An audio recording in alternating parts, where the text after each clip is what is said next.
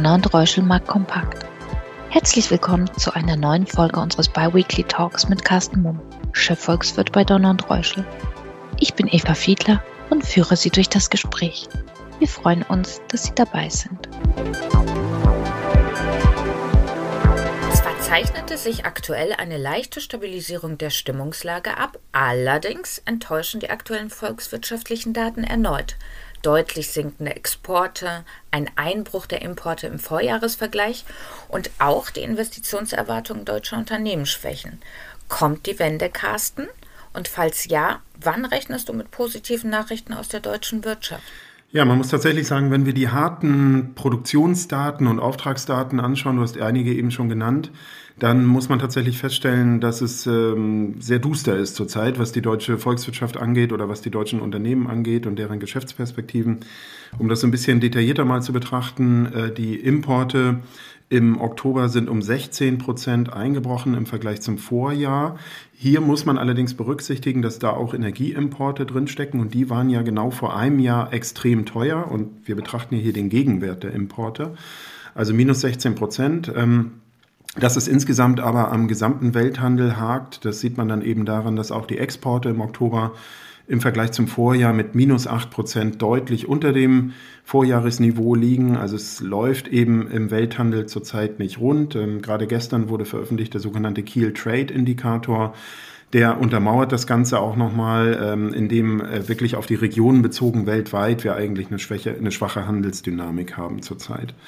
Du hast es eben angesprochen, die Investitionserwartungen gemäß IFO-Umfrage unter deutschen Unternehmen sind jetzt vor kurzem äh, deutlich schwächer ausgefallen. Also man ist zurzeit oder man realisiert in den Unternehmen diese schwache konjunkturelle Verfassung und ist vor dem Hintergrund eben auch nicht bereit, größere Investitionen zu planen. Dann haben wir Auftragseingänge gesehen für die deutsche Industrie im verarbeitenden Gewerbe minus 3,7 Prozent. Ähm, vor allen Dingen betroffen Großaufträge und hier wiederum vor allen Dingen der Maschinenbau. Also das ist ja der Kern und das Herz sozusagen der deutschen Volkswirtschaft. Und gerade heute Morgen wurde veröffentlicht die Industrieproduktion für Oktober mit einem Minus von 0,5 Prozent im Vormonatsvergleich, also gegenüber dem Vorjahr auch deutlich schwächer. Und, und das ist hier eine ganz wichtige Erkenntnis, äh, gerade die energieintensive Produktion, die liegt im Vorjahresvergleich äh, rund, oder nicht im Vorjahresvergleich, sondern im Vergleich zur Zeit vor der Ukraine-Eskalation, also vor dem Ausbruch des Ukraine-Kriegs, also Anfang 2022, da liegt die energieintensive Produktion heute nur noch bei 80 Prozent dessen, was eben vor dem Ukraine-Konflikt äh, stattgefunden hat. Also man merkt gerade natürlich hier, äh, dass ähm, aufgrund der erhöhten Energiepreise in diesen Segmenten wir deutlich weniger produzieren in Deutschland.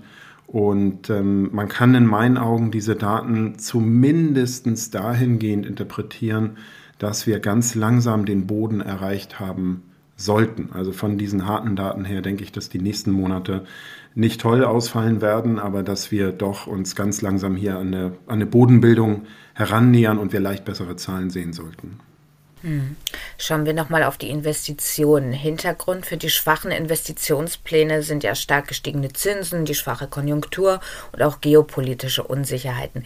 Liegt hier womöglich aber auch der Schlüssel für eine Besserung in den kommenden Monaten? Ja, das ist mit ganz, äh, mit ganz hoher Sicherheit so. Die, äh, das sind die drei Punkte, die die Unternehmen eben davon abhalten, zurzeit größere Investitionspläne aufzulegen.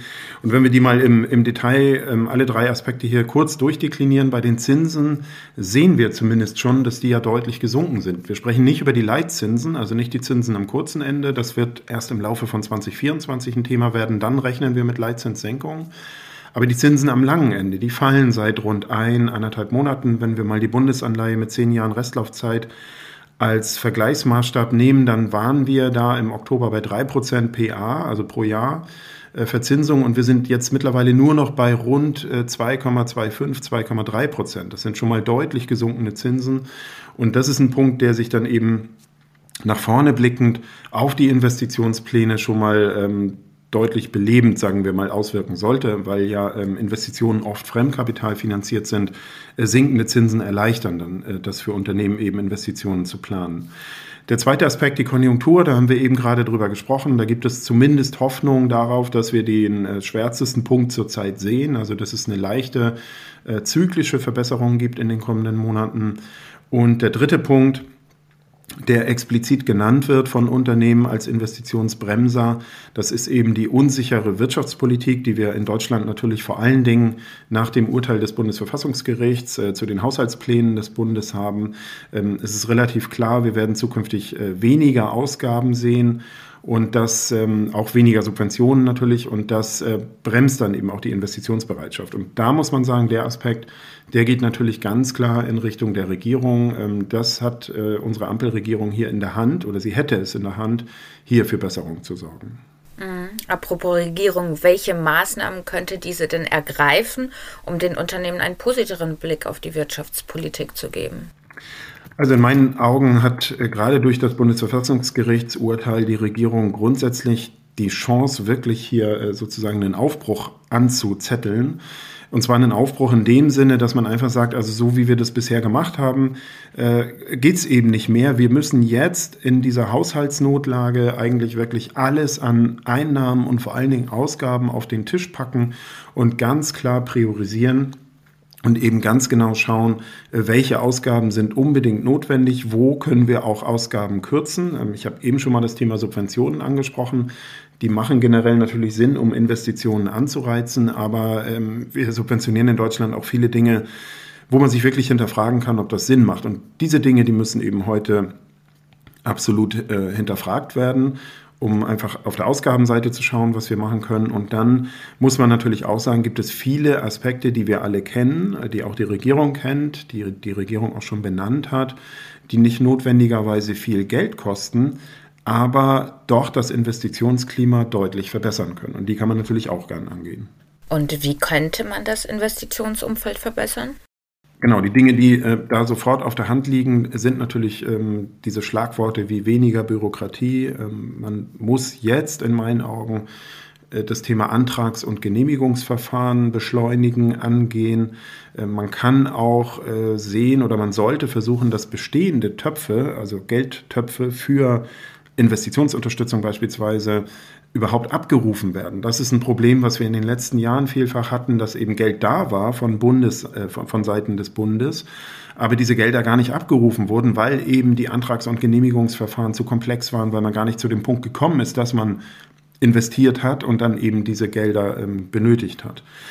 Insgesamt ähm, muss man einfach sicherstellen, eine bessere Planbarkeit der Wirtschaftspolitik. Das ist, glaube ich, was, was viele Unternehmen in Deutschland in den letzten Monaten und Jahren, muss man sagen, fast auch hat verzweifeln lassen dass wir natürlich hier auch erratische Ausschläge hatten, äh, was gerade die Wirtschaftspolitik angeht. Das ist auch natürlich dem geschuldet, dass wir extreme Situationen hatten, wie eine Corona-Pandemie, äh, geopolitische Konflikte, Protektionismus, zusammenbrechende Lieferketten. Das war alles nicht einfach. Inflation natürlich.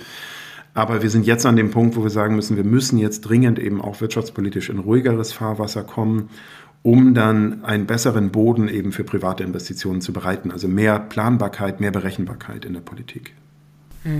Schauen wir mal aufs Ausland. Die Exporte Südkoreas legten ja im Oktober und November erstmals wieder zu.